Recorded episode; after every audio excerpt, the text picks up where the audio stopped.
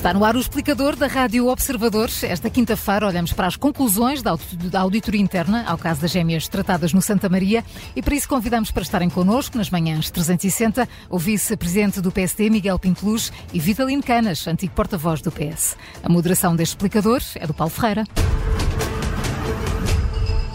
Muito bom dia, bem-vindos ambos a este explicador. Vamos então olhar eh, para já para esses resultados da auditoria do Santa Maria, do Hospital de Santa Maria. A primeira auditoria eh, a ser divulgada identifica um telefonema do Secretário de Estado do, da Saúde, então, Lacerda Salles, como estando na origem da consulta que as gêmeas luso-brasileiras eh, tiveram então neste hospital. Miguel Pinteluz, começando por si, bom dia. Então, e agora, depois deste dado? Bem, muito bom dia, muito bom dia a todos os ouvintes e bom dia ao Vitalino Canas. Não, em primeiro lugar, uh, três notas sobre esta auditoria. Uh, saudar a celeridade da mesma e num momento sagrado da democracia em que os portugueses estão a decidir o seu voto, é importante que estes esclarecimentos venham a terreiro o mais depressa possível.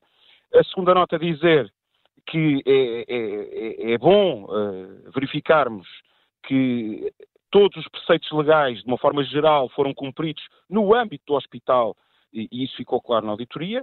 Em terceiro lugar, aquilo que não ficou claro e que urge clarificar é a questão da referenciação. Eh, é referido o tal telefonema, mas a auditoria não é clara e até deixa, a doutora Ana Paula Martins, quando faz a conferência de imprensa ontem, deixa claro que não, não ficou esclarecida a questão da referenciação. E, portanto, em todos os outros casos que foram analisados em conjunto com este, sabe-se como é que a primeira consulta foi marcada e qual foi a referenciação. Neste caso, não se sabe como é que a referenciação foi feita. E é aí que estamos no plano político. E por isso é que nós temos dito à exaustão que é importante clarificar. Foi bom que se verificasse que os preceitos legais do âmbito do hospital, nos médicos, nos profissionais de saúde foram cumpridos, agora é preciso verificar se no plano político, ético, republicano, foi tudo absolutamente cumprido. E para isso era importante que os atores não se escondessem atrás de preceitos regimentais na Assembleia da República ou preceitos uh, uh, uh, simplesmente da, da, auditoria que está a decorrer, e era importante que Marcela Salles, que Marta Temido, todos aqueles que intervieram, à semelhança do que o Sr. Presidente da República fez, numa conferência de imprensa em que tentou clarificar tudo aquilo que se tinha passado com ele, é importante que todos os atores possam fazê-lo eh, eh, de forma hum. absolutamente transparente. E Miguel é Pinteluz, uh, Miguel Pinteluz, esses atores devem incluir Nuno Rebelo de Sousa, também filho do Presidente da República? Devem incluir todos, apesar de que Nuno Rebelo de Sousa não, não, não é detentor, não era detentor na altura e não é hoje detentor de um cargo público. E, portanto, eu importa-me mais ouvir aqueles que representavam os portugueses na altura e que eram detentores desse cargo público e que, portanto, têm, por maioria de razão, maiores responsabilidades. Esse, é para esse que eu tenho a prioridade. O doutor Nuno Rebelo de Sousa é, é um cidadão, um cidadão especial, porque é filho do Sr. Presidente da República, mas a minha prioridade uh, uh, neste momento é esclarecer, no âmbito daqueles que detinham cargos públicos, aquilo que foram as suas responsabilidades, que eu estou convencido que não são responsabilidades criminais, mas são responsabilidades do ponto de vista ético, do ponto de vista da relação saudável dentro de uma democracia eh, madura hum. como é a nossa, que se cria madura como é a nossa. Deixa-me dar-lhe uma última nota que o PSD tem dito nos últimos dias, eu tenho dito e tenho uh, dito subejas vezes. Temos que proteger as gêmeas. É que falamos desta situação e esquecemos que há seres humanos, há um, um, um, gêmeas que estão, uh, que, estão na, que estão na situação que, está, que estão e que têm sido absolutamente devassada a sua privacidade. E isso deve ser salvaguardado. O plano político, vamos fazer esta discussão, eh, os mídias devem escrutinar, os partidos políticos devem escrutinar, a sociedade, os cidadãos devem escrutinar. Deixemos de lado, e eu tenho visto isto em todos os órgãos de comunicação social, são fotografias, são vídeos, deixemos de lado as crianças, porque de facto elas são aqui o elo mais fraco uh, uh, uh, e, e, que não pediram para passar uhum. por nada disto. E foi bom saber que, à semelhança destas gêmeas, também outros casos foram resolvidos e, portanto, também ficou claro que não passaram à frente ninguém, que não houve ninguém que ficou prejudicado e que, portanto, todos os casos uh, uh, foram definidos. Uma última nota, Paulo, dizer-lhe isto, uh, não querendo monopolizar. Mas também... haverá outra ronda, Miguel Pinteluz. Se puder então, deixar isso para, para depois. Sim, muito sim, bem, muito bem. Vitalino Canas, bom dia, bem-vindo também a este explicador. Uh, Pedia-lhe também uh, uma apreciação daquilo que se sabe já do resultado desta auditoria do Hospital de Santa Maria e, em termos políticos, que passos é que podem e devem seguir-se? Uh, bom dia, Paulo Ferreira e Miguel Pinteluz. Uh, queria começar, pegando aliás nas últimas palavras de bom senso do Miguel Pinteluz, queria também fazer uma outra referência que é a seguinte, e estou, estou seguro que ele partilhará comigo o que vou dizer. Não faz mal nenhum que os políticos se interessem pelos problemas individuais das pessoas e que procurem resolvê-los. Eu acho que quem exerceu cargos políticos ou quem exerce cargos políticos não tem melhor remuneração para a sua para o seu exercício do que saber que está a resolver problemas das pessoas e que, e que no fim do dia fez qualquer coisa para resolver esses problemas. Eu já fiz estas, uh, estes comentários várias vezes, aliás, a propósito uh, do início disto, quando os focos estavam sobretudo sobre o Sr. Presidente da República, e chamei a atenção para isso, não faz nenhum mal, antes pelo contrário, é bom que os políticos se interessem pelas pessoas e procurem resolver os problemas. O que é que é preciso garantir? É que quando o façam, o façam de forma transparente e que o façam de forma igual para todos, ou seja, que não haja favorecimentos de uns em relação aos outros. E, portanto, eu continuo aqui a insistir neste caso, designadamente agora quando estamos a focar uh, o, a participação da Secretaria de Estado da Saúde e, dos, uh, e do Hospital de Santa Maria, eu continuo a focar em duas, duas questões. Primeiro, sinto aqui algum informalismo em todo este processo. E isso é um problema geral da administração pública portuguesa.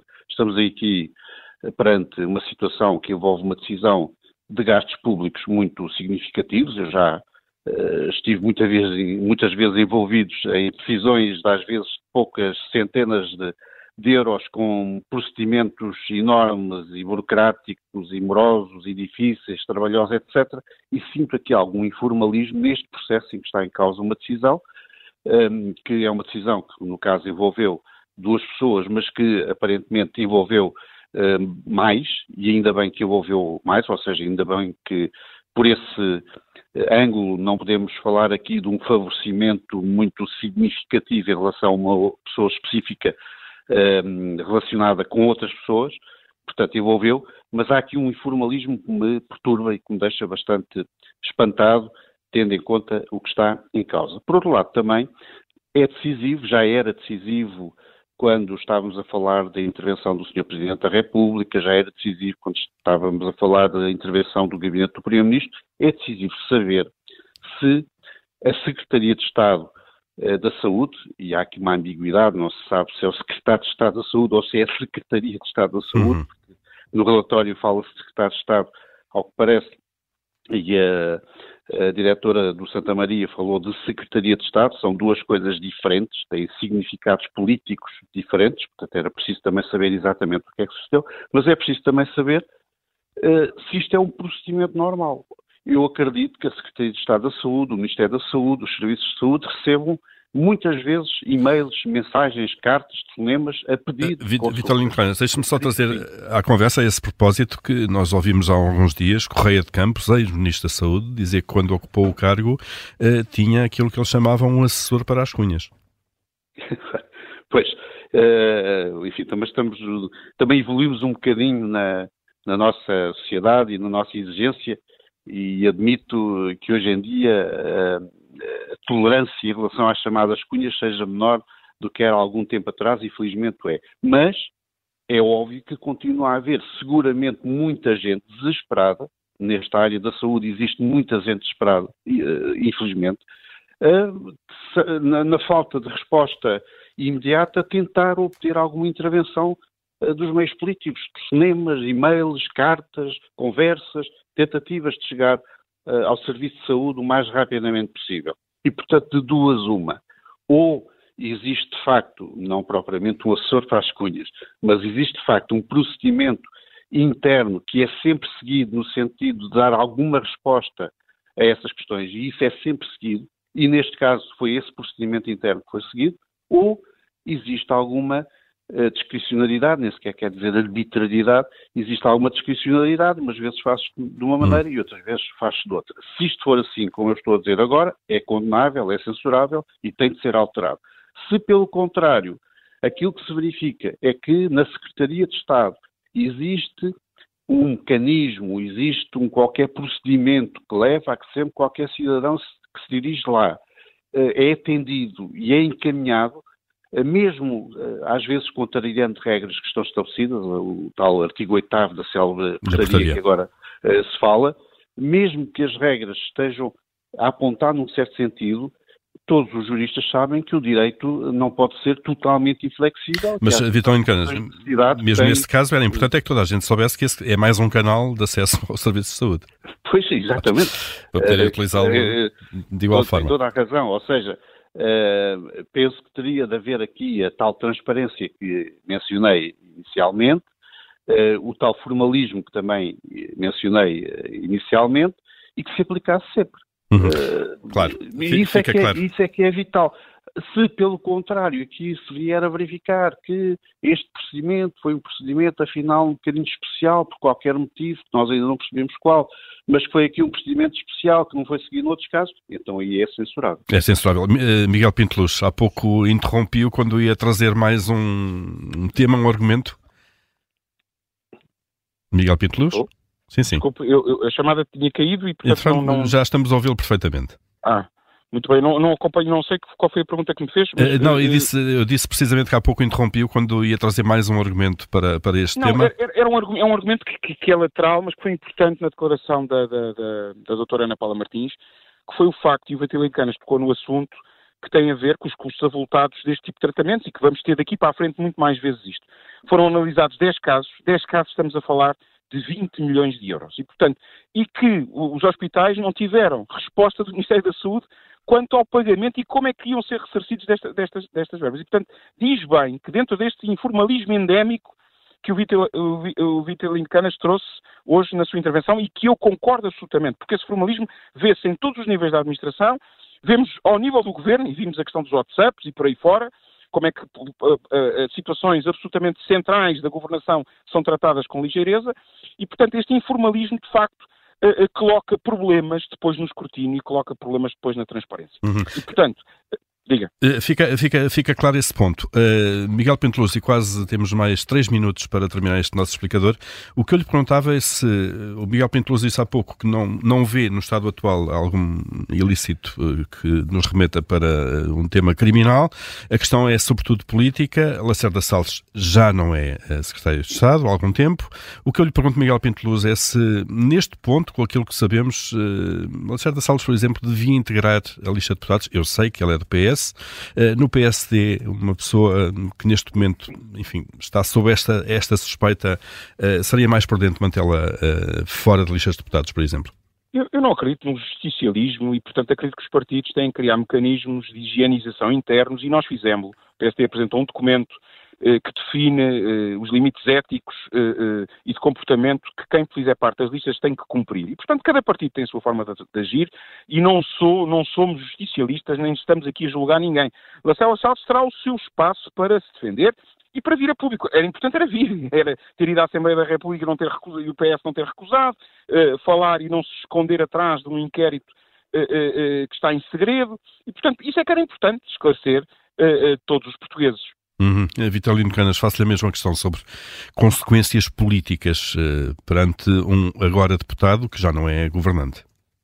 Não, eu acho que não há nenhuma consequência política a retirar, uh, tendo em conta a informação que existe, que é uma informação ainda bastante escassa, quer em relação à intervenção do Sr. Secretário de Estado, antigo Secretário de Estado, agora deputado Lacerda Salles, quer em relação a outros responsáveis políticos que tiveram em algum eh, ponto do processo alguma intervenção. E devo dizer que aqui partilho totalmente uh, o sentimento antijusticialista que o Miguel Pinto Luz aqui expressou. Parece-me que seria totalmente ridículo nesta fase alguém entender que se Lacerda Salles tiver a confiança uh, da direção do partido e, e dos seus pares, não se possa candidatar apenas porque há um indício de que o seu gabinete ou ele próprio pode ter tido uma participação a tentar resolver um problema a duas cidadãs. Acho uhum. que seria completamente escusado. E mesmo, mesmo a fechar e rapidamente, Miguel Pinteluz, há ainda uma notícia não confirmada, mas que já foi reafirmada várias vezes, terá havido reuniões entre Nuno Rebelo de Sousa e Lacerda Salles, secretário de Estado uh, da Saúde. Então, um, isto também é importante ser apurado. Isto seria legítimo ou não, Miguel Pinteluz? Seria, seria, eh, seria uh, eu não ouvi outra vez a sua, a sua pergunta, só ouvi o, o final. Portanto, Estava, já, problemas de ligação. Já foi noticiado pela TVI que terá havido algumas reuniões entre Nuno Rebelo de Sousa, filho do Presidente da República, e Lacerda Salles, precisamente a propósito deste caso. Era importante esclarecer também isto e até que ponto é que essas reuniões terão sido legítimas? Seria, é importante tudo. As reuniões que os governantes têm que eh, eh, que ter as reuniões que tiverem que ter. Uh, repare, o que falta, por exemplo, é um registro dessas reuniões. Em Bruxelas, por exemplo, a questão que o PSD tem vindo a trazer da legalização do lobby, da, da, dos registros de interesses. Em Bruxelas, ninguém tem uma reunião com um comissário europeu ou com um eurodeputado que não fique registado. Era importante também, lá está o informalismo que o Vitalino Canas falava há pouco. Era importante que estas coisas fossem registadas, os, os interesses fossem declarados. Era importante para a saúde e salubridade da democracia. E isso falta a Portugal e temos que acabar com o informalismo, temos que acabar com o compadrio, temos que acabar com esta forma de estar mais ligeira, porque a democracia merece e precisa de mais. Precisa de mais carinho por parte dos políticos e dos atores. E, Vitorino Canas, mesmo para fechar, temos um caminho muito grande ainda a andar uh, para acabar com este informalismo, mas também sem burocratizar uh, demasiado, uh, que depois leva a outro tipo de tentações, não é? Não, claro, aliás, no, no, processo anterior, naquele que esteve anteriormente sob o nosso foco, já, claro. já verificámos o desespero que foi de investidores que pretendiam fazer um investimento importantíssimo para o país, terem de andar atrás de vias uh, ínvias ou informais também, informais claro. Para tentar resolver os problemas. Não, nós temos de resolver os problemas com formalismo, mas também com celeridade e sem, sem, burocracia e sem complicar demasiado. É isso que nós temos. Essa é uma das. Tenho ouvido falar muito de reformas agora, ultimamente. Essa é uma reforma enorme que nós deveríamos tentar fazer. Ou seja, passar a ser um bocadinho mais formais naquilo que fazemos, mas também mais céleres no cumprimento desse formalismo e na decisão. Temos de, ser, temos de tomar decisões e de as executar com coragem, sem ter receio mas eh, com transparência também. Se, se, conseguirmos fazer isso, teremos feito uma enorme reforma no nosso país. Muito bem, Vitalino Canas, Miguel Pinto Luz, obrigado a ambos por terem estado nesta manhã uh, no explicador da Rádio Observador. Bom dia.